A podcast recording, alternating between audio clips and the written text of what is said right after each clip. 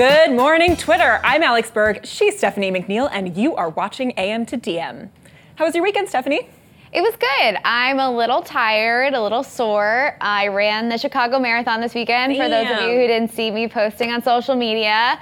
But I feel like, thanks, guys. Thank you. Um, so yeah, I got back pretty late last night. I have a lot of caffeine in my body, and I'm standing on my shoes. But otherwise, I'm feeling good. So you mean to say you went to Chicago? Yes. Ran 26 point however many miles, and then got on a plane in a tiny little seat, came back, turned it all around, and here you are standing on the set. Yeah, that's how dedicated I am to the show. So you're welcome.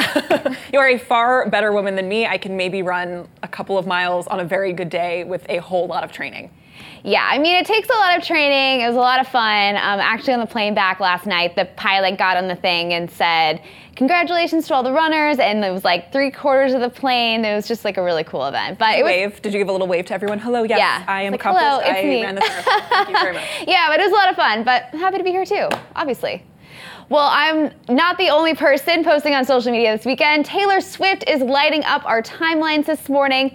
The singer endorsed two Tennessee Democrats in an Instagram post, writing, in the past, I've been reluctant to publicly voice my political opinions, but due to several events in my life and in the world in the past two years, I feel very differently about that now.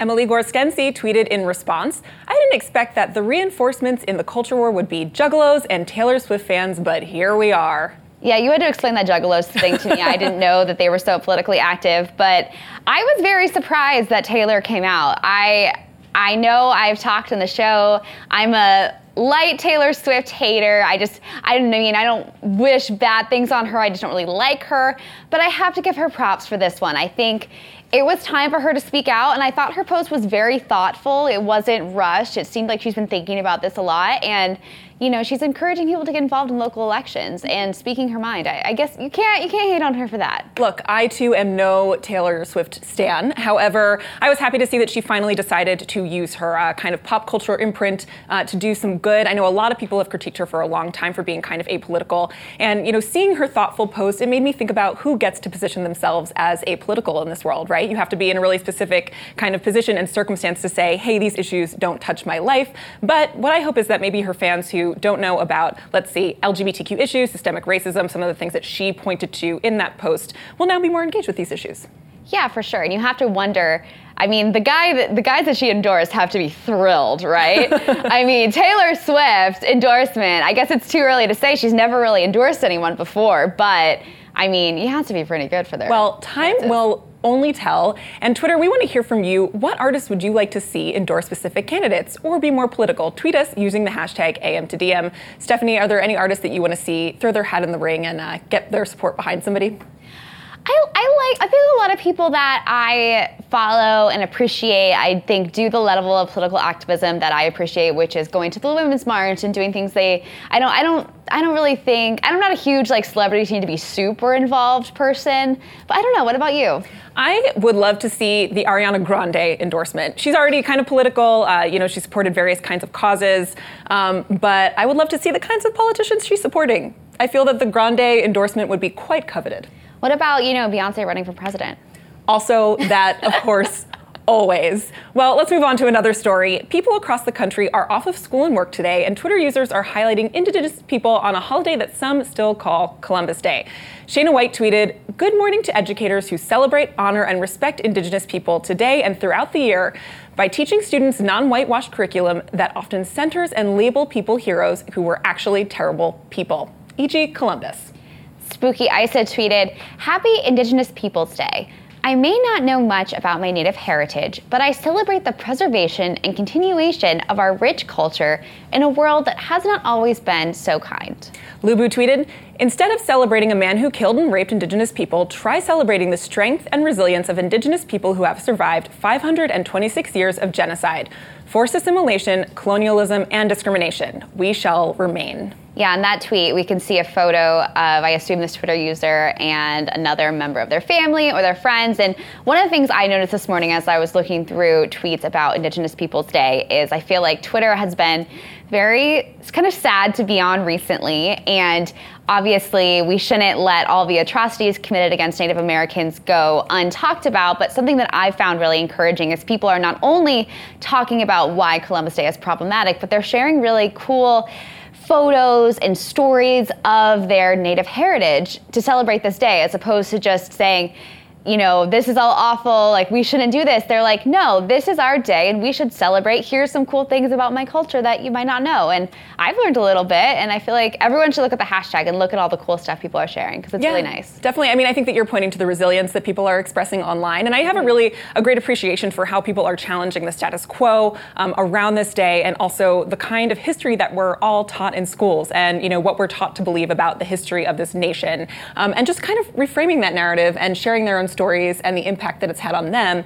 Um, it was interesting this morning. Patrick, our producer, um, shared a story in the New York Times about you know why Columbus became um, this big figure on this day, and, uh, and, and, interestingly, it was uh, part of an effort by Italian Americans to push back against xenophobia. So obviously, you know, a really complicated uh, narrative there.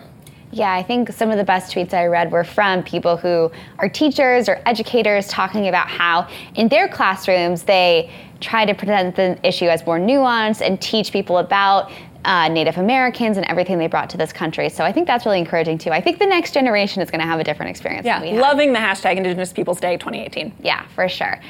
All right, well, here's a tweet from Shaun King on Friday. Chicago police officer Jason Van Dyke was just found guilty of the murder of Laquan McDonald.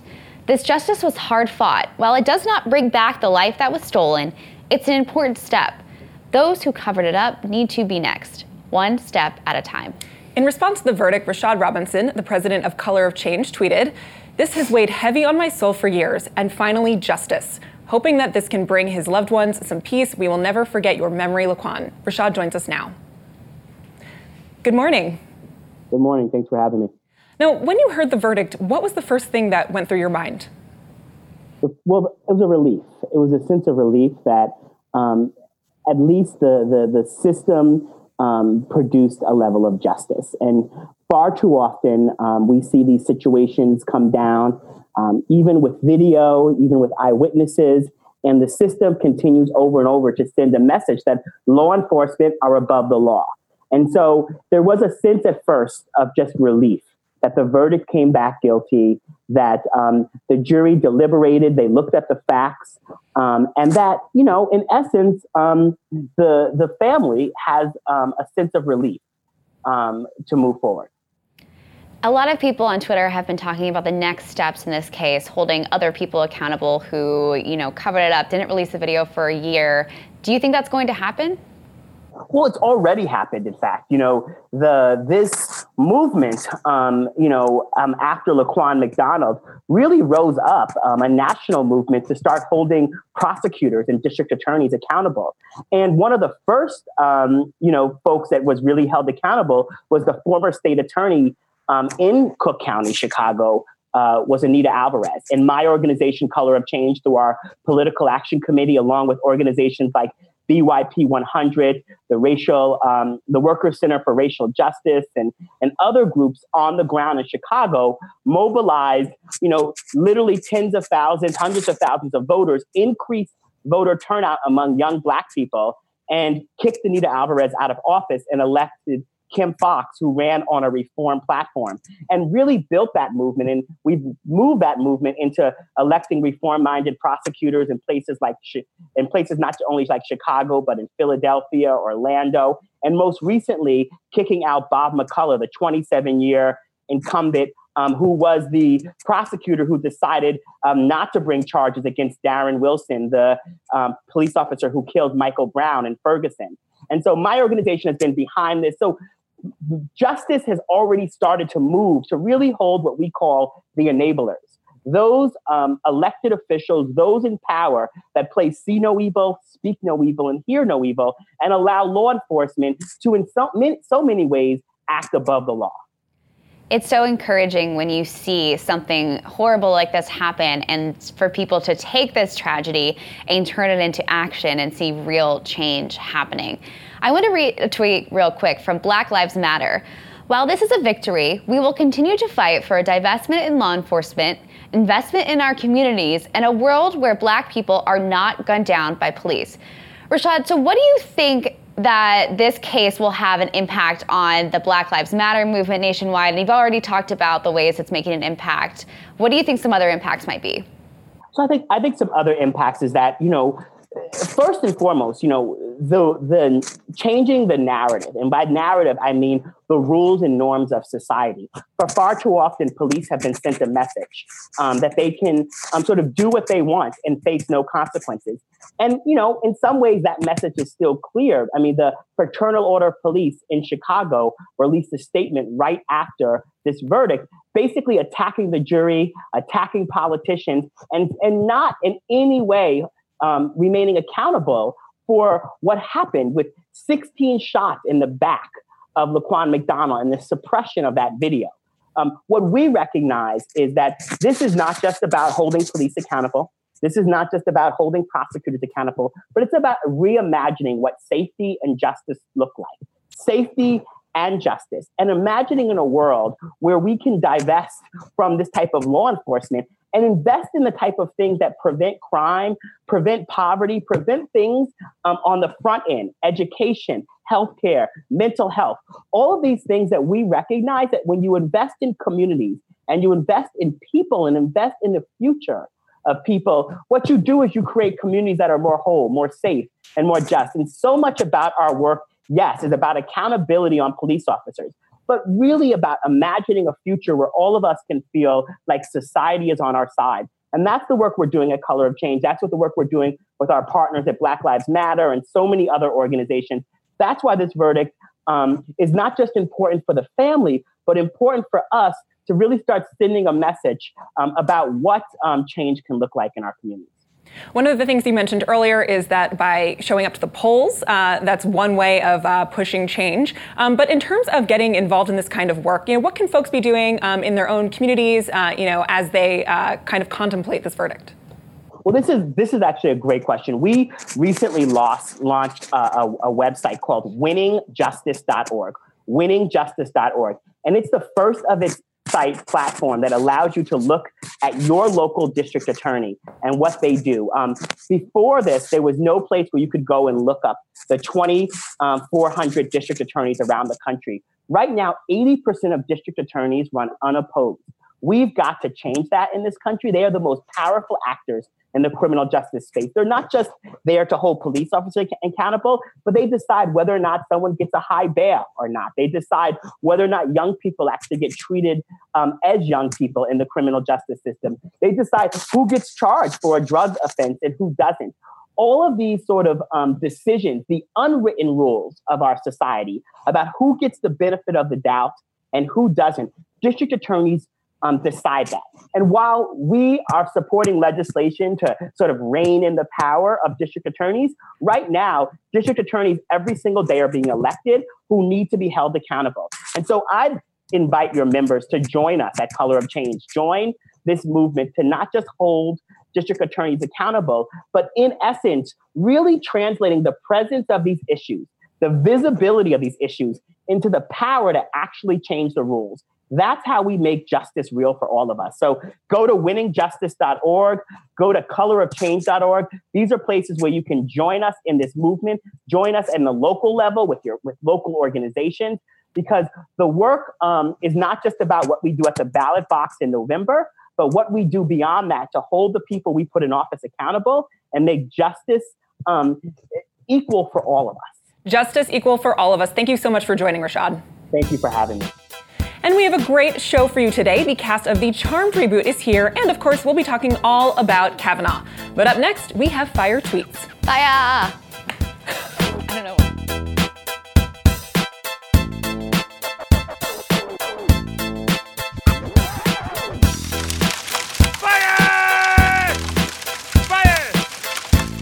Welcome back, everybody. Uh, I want to bring up this tweet from uh, Miss Jonesy, who said, "Accountability, yes, good."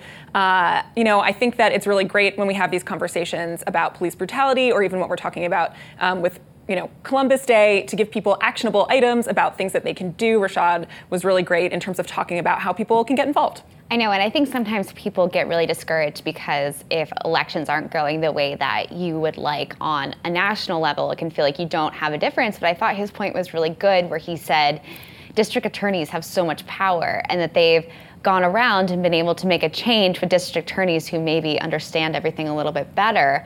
I mean, that's great. That's huge. I mean, they're the people who are making all these decisions. So I would encourage anyone who is reading the news and not really feeling like, they can make a difference in anything, look in your own community, look at the local level. You can really make a big difference. Stephanie, you're just bringing me to a, a better, happier place this Monday morning with everything. Well, it's like saying. the news has been really depressing, and so I'm just really trying to focus on good things right now. Well, you know what's also fun, friends? Fire tweets. Fire! Okay. Ready? Mark Hoppus of Blink 182 of Blink 182 fame just bought a 1.4 million Banksy time to take a huge sip of coffee and open today's news. Yeah, that was so great. This story was kind of wild, yeah. right? Stephanie, what happened exactly? Okay, so obviously, I think you guys all know Banksy. If not, Google, Wikipedia, whatever. Um, so he, I guess, has always said that he doesn't want his art to be sold. And so someone sold a print of his and he put it in this frame that when the sale went through, it sold for, I think, 1.4 million, 1.5 million. Yeah, 1.4. This frame destroyed the painting. If you haven't seen it, it's a really, it's, I mean, I don't want to say, I mean, fun. It's kind of funny. I don't Thanks, know. It was it's like, funny. you will not get the last say. I shall destroy my own work of art. Yeah, exactly. Um, it's a really funny video. Anyway, if you haven't seen it, watch it. All right, ready? Mads, kettle, screaming. You want a nice calming cup of tea? Yeah? You want to fucking relax? Is this helping? Should I scream louder? Ah! This is how I feel like the news cycle screams at me. Like, mm-hmm. you wanna you wanna fucking relax? Guess what? You're not gonna fucking relax because I'm here to make you depressed every single day. Hmm, fun. Ooh. You should go have a, some sip some tea. Maybe I should. I should go. Yeah. Patrick's telling us that uh, we're a little bit dark today. Yeah. You know, yeah, it's one of those know. days. Leaning into it. oh no, she twinted. Since only men got to serve on the Supreme Court for its first almost 200 years, it seems fair that only women should get to serve on it for its next 200 years. Yeah, one of our producers, Julia, was saying in our meeting that she thinks this is like kind of a knockoff, kind of of a Ruth Bader Ginsburg quote, where she said, "The like, I guess she was asked, how many women do you want to see on the Supreme Court?" And she said nine. Same, but uh, I don't want to see just any women on the Supreme Court, as we have seen in recent days. Uh, you know, not everybody not everybody is always working towards uh, the advancement of women, even if they are a woman, shall That's we say? I just I want to get in the group chat of like Elena, Sonia, and Ruth. Like, what are they? Hell, what are they yeah. talking about? That's what I want to see in my. If I like, you know, die and go to heaven. That's yeah. like the What's that's the transcript there? I want to see. All right, Ali Drucker. Stages of writing something. I have no ideas. Am human trash monster. Hey, this doesn't completely suck. This actually completely sucks. Well, maybe this only sucks a little. I am a genius. Please erect monuments in my honor. Wait, this still sucks. Send. So real. I, I was trying to do some acting there. I don't know. I really, I really appreciated it. I don't know. I don't know. It's Monday. I was trying. I was. I was trying. You were trying. You were doing it. All right. Should we get to this tweet of the day? Yes. Okay. This is from Nick Cage Match. A truly excellent username. Ready? A dating app called Timber, where I just cut men down to be burned later. Wow, that's dark. Nick I would download that shit in a minute. What does it say about me that this just reminds me of the Pitbull song? Like going down. Oh yeah. All right. Timber. On that note. I don't know, you guys. My brain is mush right now. But don't worry. Up next, we're going live from the district, so stay tuned. On to another uplifting topic.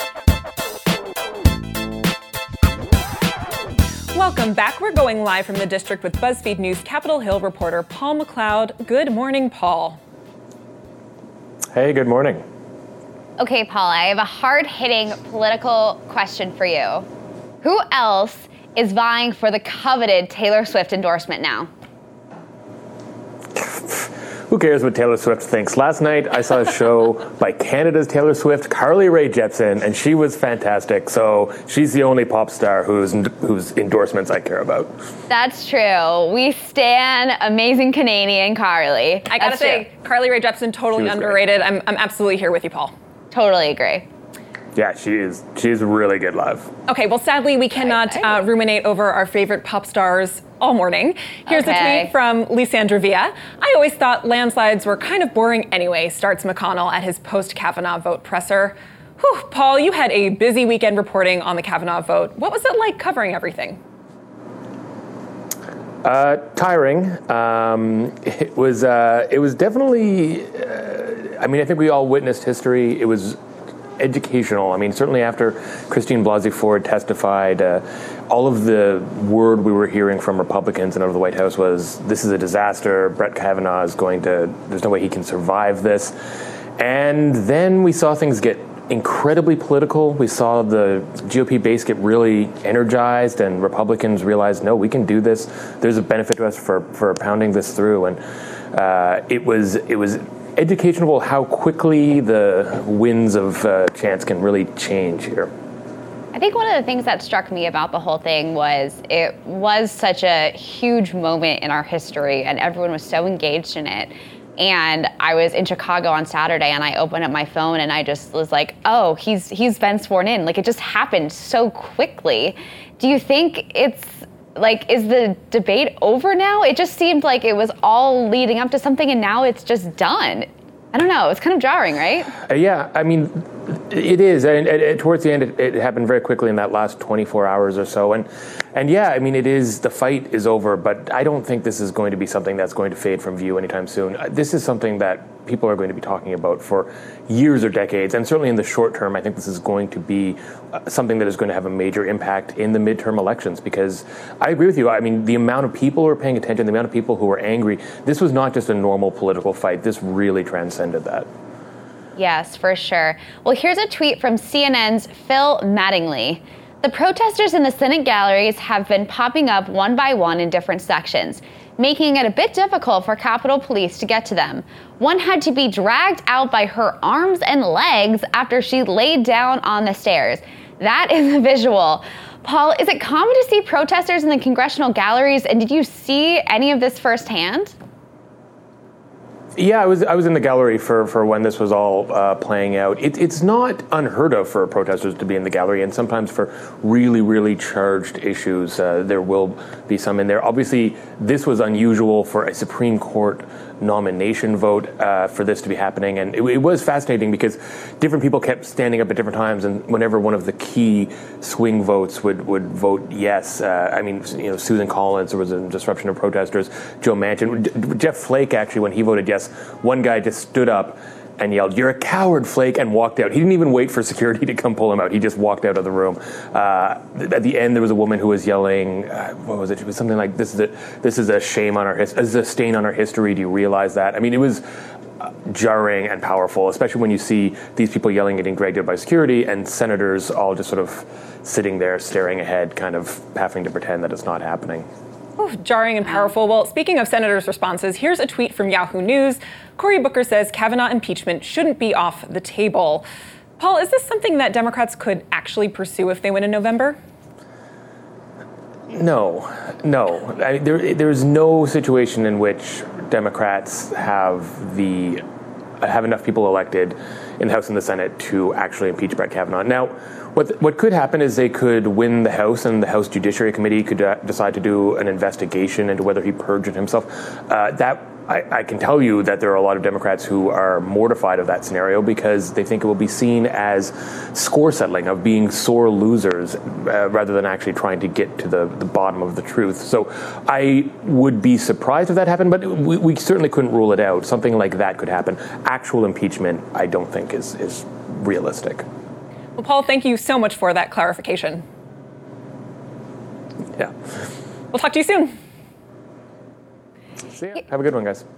Here's a video that BuzzFeed News Supreme Court correspondent Chris Geidner tweeted shortly after Kavanaugh's confirmation was announced.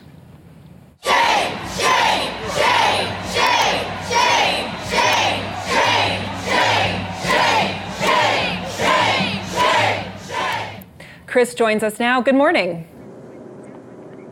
Good morning, guys.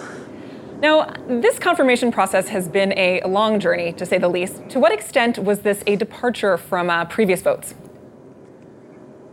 I mean, th- this was the the closest confirmation vote of a Supreme Court justice since 1881, um, when when there was a, a, a one vote. Uh, determination that, that led to someone being on the Supreme Court.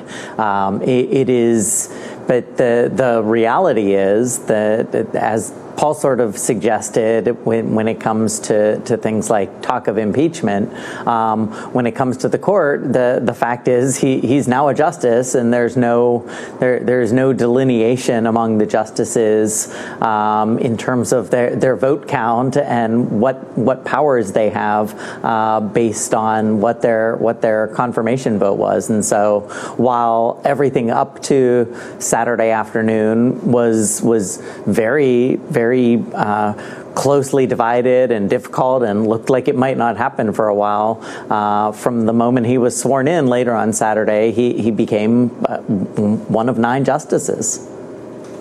I know, I think a lot of people are feeling it was very jarring after all of that for it all to happen very quickly and kind of under the radar, and now he's on the Supreme Court. So, looking ahead, what are some cases that we should keep our eye on that he might be deciding over in the future?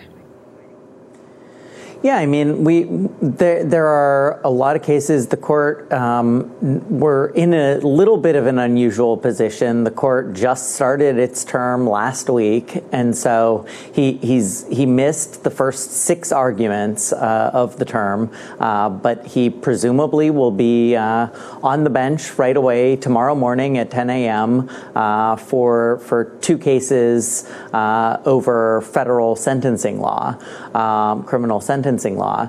And uh, then he'll be going forward. And we, we've got some big cases. We've got a case this week over uh, immigration detention policies. We have cases coming up over uh, things like dual sovereignty, which has to do with whether or not you can be charged by state and federal government for the same crimes. We have cases over um, things like whether the Eighth Amendment's ban on excessive fines applies to the states um, a thing called incorporation. Those are all uh, big issues that, depending on what's decided, could could have uh, big implications. But the the the real question is the things that aren't yet before the court that that could um, things like the future of DACA, things like Trump's trans military ban, things like whether or not.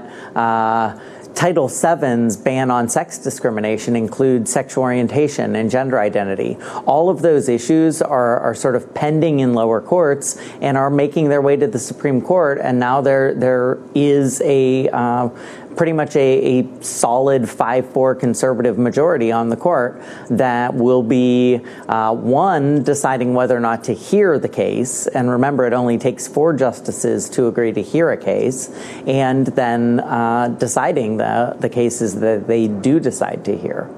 Chris, you mentioned the solid conservative majority on the court. Um, do we have a sense yet of how Kavanaugh's confirmation will impact public perception of the Supreme Court? I mean, I, I think we we have questions of, of one, how the court will deal with it, two, how the Trump administration will deal with it, three, how Congress will deal with it, and then four, how people will deal with it.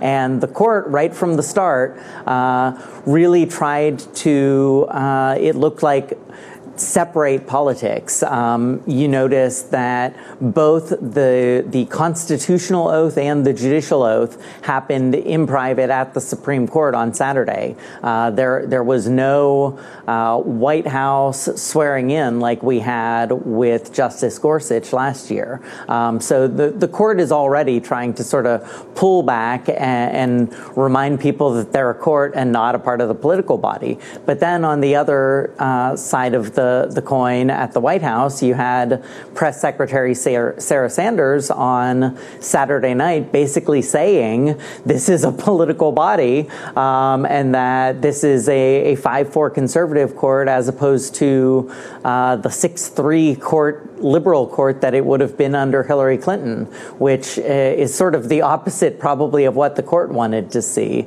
And so the, the, the implications then rippling outward will be what people believe. And, and that will be uh, a big challenge for the court. And it'll be a huge challenge for Chief Justice Roberts, who has, has really tried to uh, keep the court from being seen as, as more political than it already is uh, in this sort of high tension era of hearing cases over sort of the authority of the Trump administration to take certain actions It's definitely going to be very fascinating to see how this issue and everything that stemmed from it is going to impact the way that people see the Supreme Court in the future. Thank you so much for c- covering this, Chris. Thank you. Here's a natural segue. Up next, I talk about how fucked up the process to get an IUD is. Stay tuned.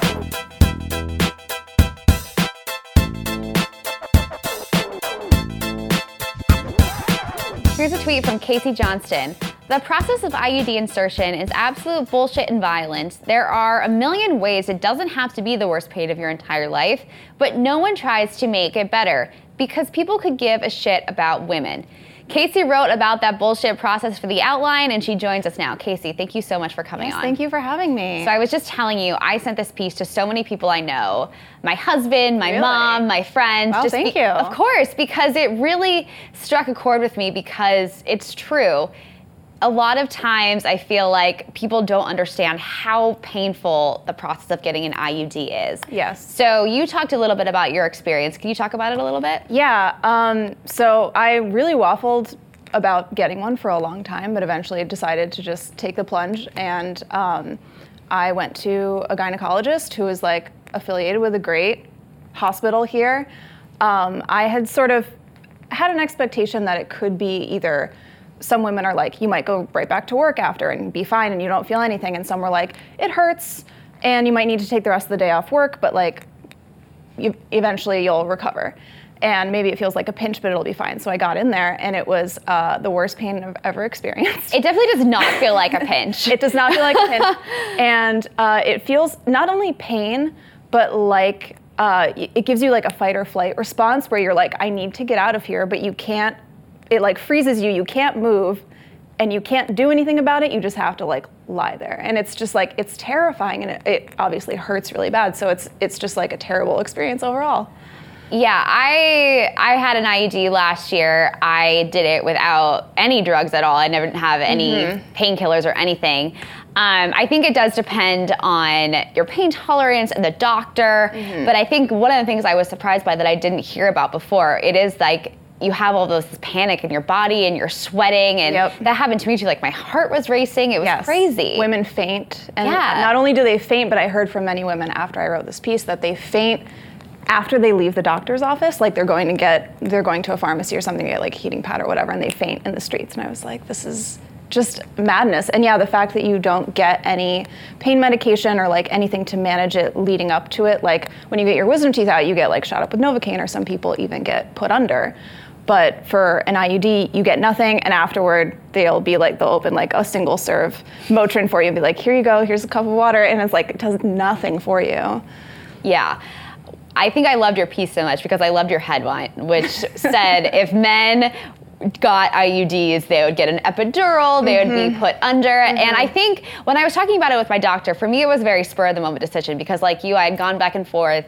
I was very nervous about the pain, obviously, and she was kind of like, "I can put it in for you for 20 minutes, in 20 minutes," and I was like, oh, "If I ne- if I don't do it now, I'm never gonna come back and yeah, do it." Yeah, So I discussed with her the option of, "Can I be sedated for this?" Which seems like, you know, why not? And she yeah. said she wasn't sure if my insurance would cover it. Mm-hmm. So why do you think it is that women's pain does not get these type of things that like you said you get for a dental surgery i mean you get you get numbed up for a cavity yes right so i have no i mean it's like society hates women is the only like conclusion i can come back around to i mean it's it's crazy and i heard from so many women too where mid insertion process, their doctors were like, "You're overreacting. Shut, not shut up, but like stop. Like calm down. You're gonna be fine."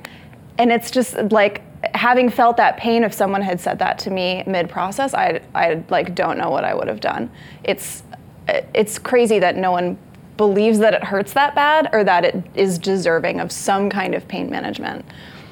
One of our producers, Caroline, tweeted. Uh, that she thinks if we knew what it was like to be hit in the balls, we would laugh. I'm just throwing that out there. It hurts. It hurts really bad. So, but why do you think that doctors are so inconsistent in how they prep women for this process? Because I feel like my doctor did a pretty good job. I mean, yeah, I didn't have any pain medication, but she was very honest with me. She was, you know, the nurse came in, held my hand, they did some breaths. Like, I, I think I had a pretty good experience. It okay. was very painful, okay. but I think she did some things to help me. Okay. But then you hear from other women who the doctors, like you said, kind of talk down to them, mm-hmm. act like it's no big deal. Is it because it's a newer thing? Is it just because I don't I think it's that it's, deal? I don't think it's that it's newer, but I think the idea that it won't be painful is that doctors sort of operate on the hope that because some women do truly f- not feel anything. I don't think they're.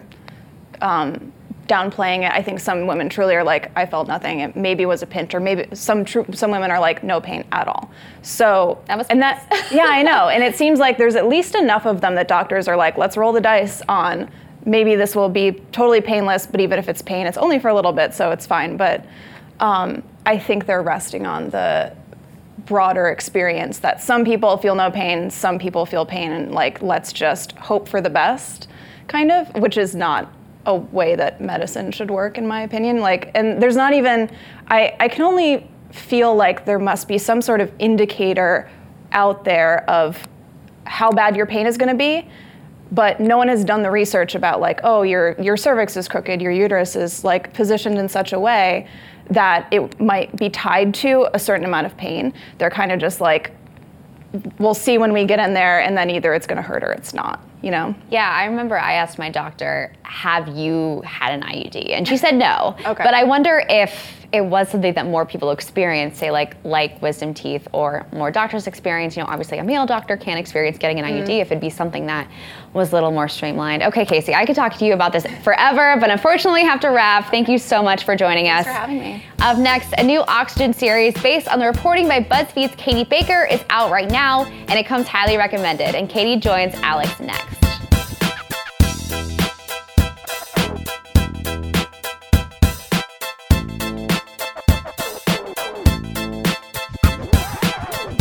Fall, Oxygen premiered the true crime stories Unspeakable Crime The Killing of Jessica Chambers, about the murder of a teenager in a small Mississippi town and how it captivated social media. BuzzFeed News investigative reporter Katie Baker's reporting inspired the show, and she joins me now. Katie, thank you so much for being here. Thanks for having me. All right, so I want to look back at some of your reporting initially that went on to inspire this series. Back in 2015, uh, how did you come to investigate the story? I became really fascinated with Jessica's story when I came across a Facebook page called Jessica Chambers Mystery. On this page, all of these people from all over the country were harassing Jessica's friends and family, demanding to know where they were the night of the, of the night of her murder. And I thought that it was really um, just kind of bizarre and horrifying that people had become so obsessed with a murder in a town they had never been to. And I wanted to know more about that dynamic. Yeah, in uh, the series itself, you actually say that you know people were like watching the investigation in real time. Was there something about this case that really compelled people to jump in on social media? For sure. Jessica grew up in a tiny town in Mississippi of only 500 or so people. So I think people, and she died in a really personal way. She was burned alive in this really gruesome, horrific way. And so I think people were just like they thought, well, someone in her life must have done this to her because it's so personal and because the town is so small. And as the months went by and the police didn't come up with any suspects, for some, you know, a man in Canada or a woman in California thought, well, I could do a better job at solving this which is just uh, you know so bananas how kind of this true crime moment has led us to people thinking they can be better uh, detectives almost uh, you know uh, at their own screens. That wasn't um, you know wasn't just some of the tension that arose uh, you know in the wake of the case. Um, there were also some really troubling racial dynamics happening in the town. Um, can you talk a little bit about that and also how what was happening on social media kind of fed into the that dynamic? For sure, I think that alt right bloggers spurred that completely. So back in 2015, when I wrote the story, we weren't calling them alt right yet, but it was Chuck Johnson and all these now semi-prominent conservative guys who were obsessed with the idea that she was this young white woman and they thought that she had been killed by a black man. And they really started spreading that and blogging about that. And that definitely caused racial strife in the town that wasn't there in that way before.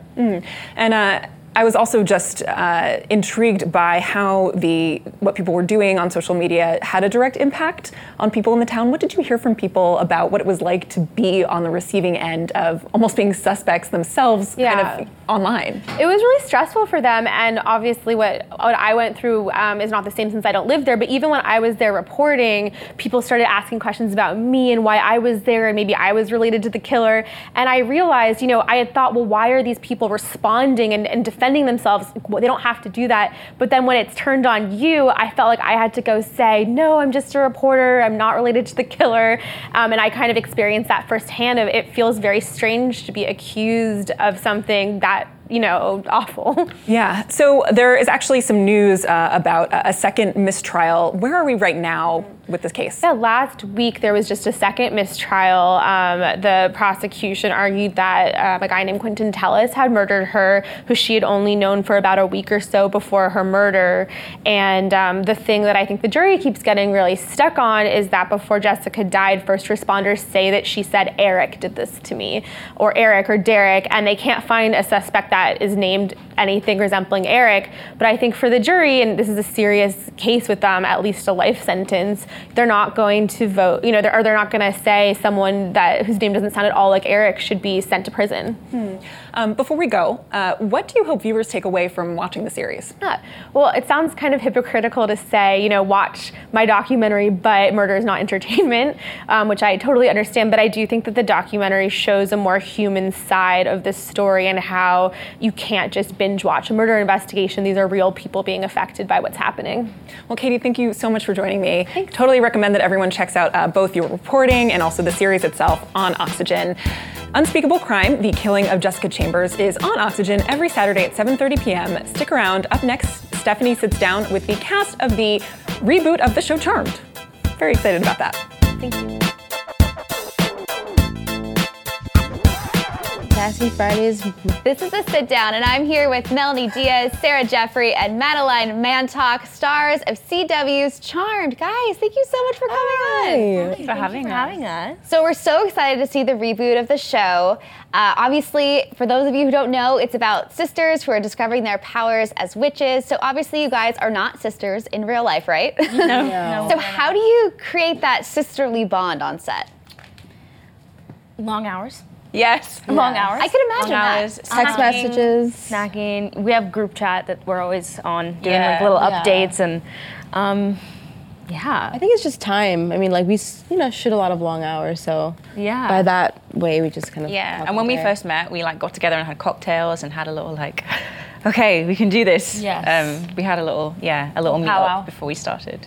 I love it. And you guys are, I said earlier, you have all your matching top nut slash top ponies today. So you look like sisters too. You got the sister hairdos going on. yeah. So obviously, this version of Charmed stars three lovely women of color, obviously yourselves, and Melanie's character is a lesbian woman. So what do you think it means to see a more diverse cast of characters this time around? Well, I mean, I feel like she is a lesbian, but that's not like a, a big component of the character. The way the creators and I really talked about it is that she's just a human being and she's a sister, and we wanted to focus on that. And um, she's a woman who loves another woman, and that's about it. And so we're kind of just trying to like normalize that and not really like make it an issue or a topic, which I think is really fresh and new. I mean, you know. I love it that we have this opportunity with our show to showcase lots of different types of women and men. But, you know, to sort of say you can be this way, that way, this way, and to sort of put different people, um, kind of like, you know, shatter the stereotypes that other people might have, you know, preconceived notions. I think it's, I mean, it's more interesting and it's real life, you know. And I think your point is so sure. so amazing too, where I feel like sometimes diversity feels like, oh, we will have you know a gay character, but it has their arc has to be all about being gay. But this is just part of who she is. Like she has a total like a whole other life besides just the fact of she's dating a woman. Uh, I think so, and I think that you know our, our show is really trying to be inclusive to all you know different types of people and, se- and sexualities and Yeah, we just um, want to take it as far as we can in terms of um, having everyone feel seen and being inclusive.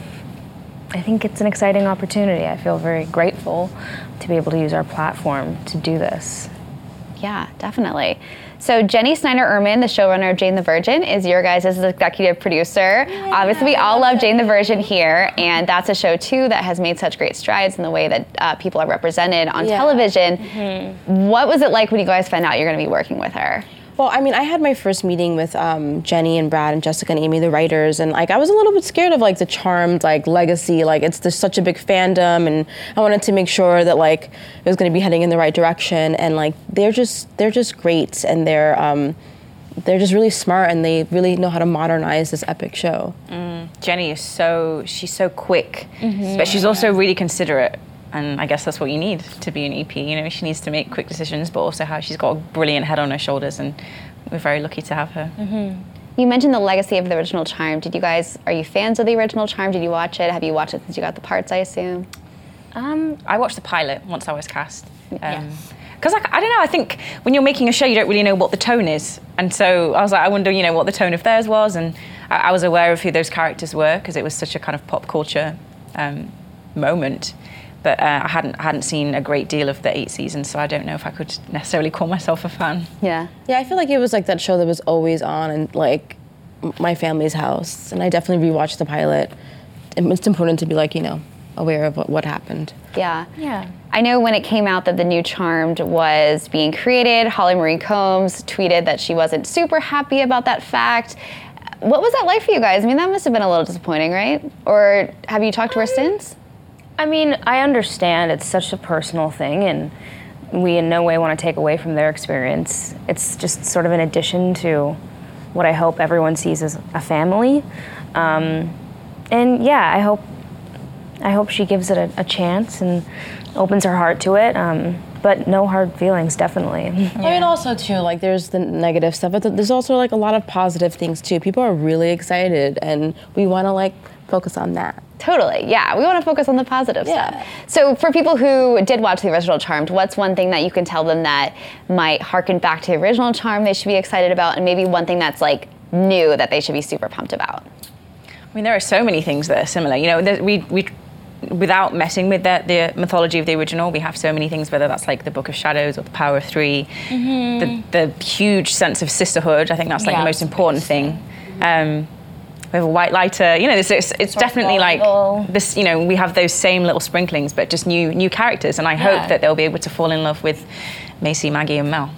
I think, yeah, it's just a, it's a different time. So there's a lot that's also different. We're in 2018, and um, it's just a lot has changed. So it's an updated version. I mean, social media, that alone, That's a like huge that's like a game changer of like life. Yeah, Yeah. So that'll be interesting to see how that's incorporated in our show. Oh, yeah, I want to see how witches use social media. Yes. Okay, so I have to ask you guys. Obviously, you have all these superpowers on the show. What's like one thing that you would like to do if you were a witch and could do anything magical?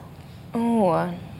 My thing is the languages. I want to be able to to know and understand and speak all the languages in the world, so that I just think if I could communicate with everybody everywhere, that would be really cool. That would be really cool. Really, it's a good one. Yeah, that is a good one.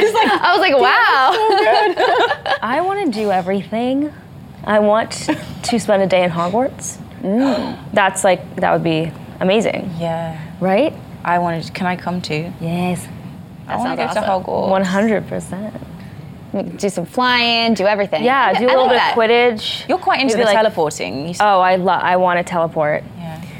Yeah. I don't have much time for vacation, so cut down on that flight time, and you're right there Boom. on the beach, Yeah, that sounds great, especially when you're sitting in like LA traffic, right? right? Well, guys, thank you so much for sitting down with me. I'm so excited to see your show. Thank you. It premieres on Sunday, October 14th at 9 p.m. on the CW. Up next, Alex and I are responding to a few more of your tweets.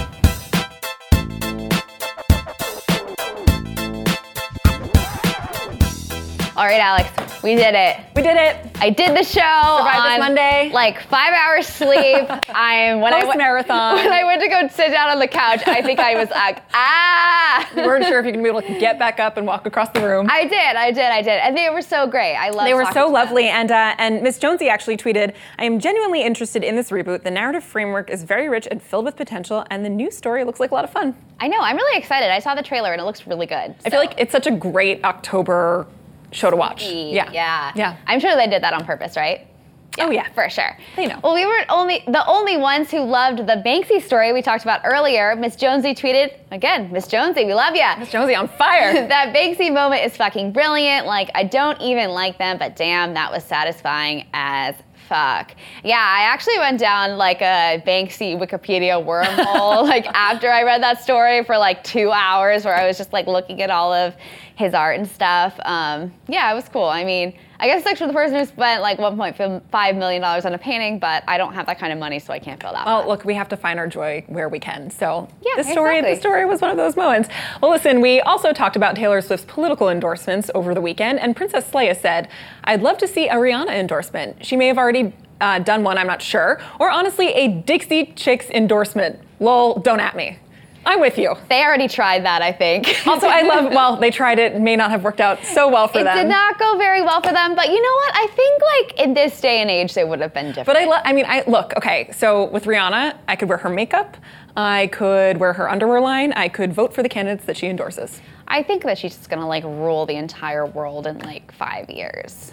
Also, that, and I am totally and utterly, completely okay with it. Did you see the meme that she tweeted out? That's like her going like this, and it said, "When fans ask where my music is, or like when new music is coming out." I think she put it on Instagram. It's really funny. She's giving us everything. She Let's her loves a to meme her. to- She loves to be a meme. I mean, I get it. If I was famous, I would like being a funny meme. Very fair. Well, listen, thank you to our guests Madeline Mantock, Melanie Diaz, Sarah Jeffrey, Katie Baker, Casey Johnston, Chris Geidner, Paul McLeod, and Rashad Robinson. We'll be back hosting again tomorrow, so stay tuned. We'll see you tomorrow.